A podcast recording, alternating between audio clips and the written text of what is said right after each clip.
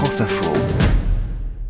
Principalement des pommes de terre, dans une espèce de tourte, donc c'est le pâté aux pommes de terre. La particularité, c'est que c'est une pâte feuilletée dessous, une pâte feuilletée dessus, c'est fermé, et à l'intérieur des pommes de terre, de la crème, du persil essentiellement. Alors toi Adrien, tu es journaliste à France Info, le pâté aux pommes de terre, ça vient d'où ? Le pâté aux pommes de terre, c'est un plat qui vient du Bourbonnais, du nord du Massif Central.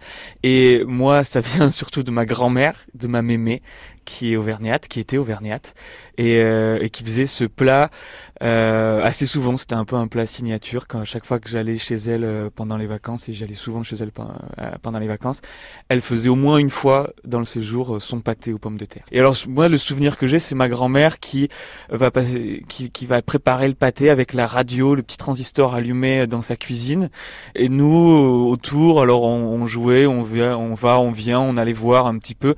Puis où surtout, ça en était. Où ça en est, ouais.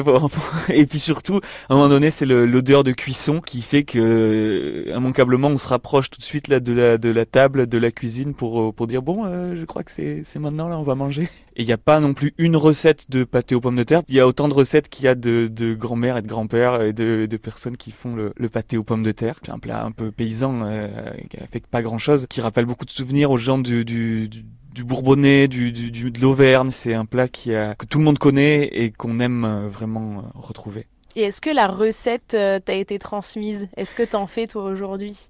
Malheureusement non. Je sais que la recette est sur un carnet que je ferais bien de retrouver, d'aller recopier. J'aurais trop peur de m'attaquer au mythe.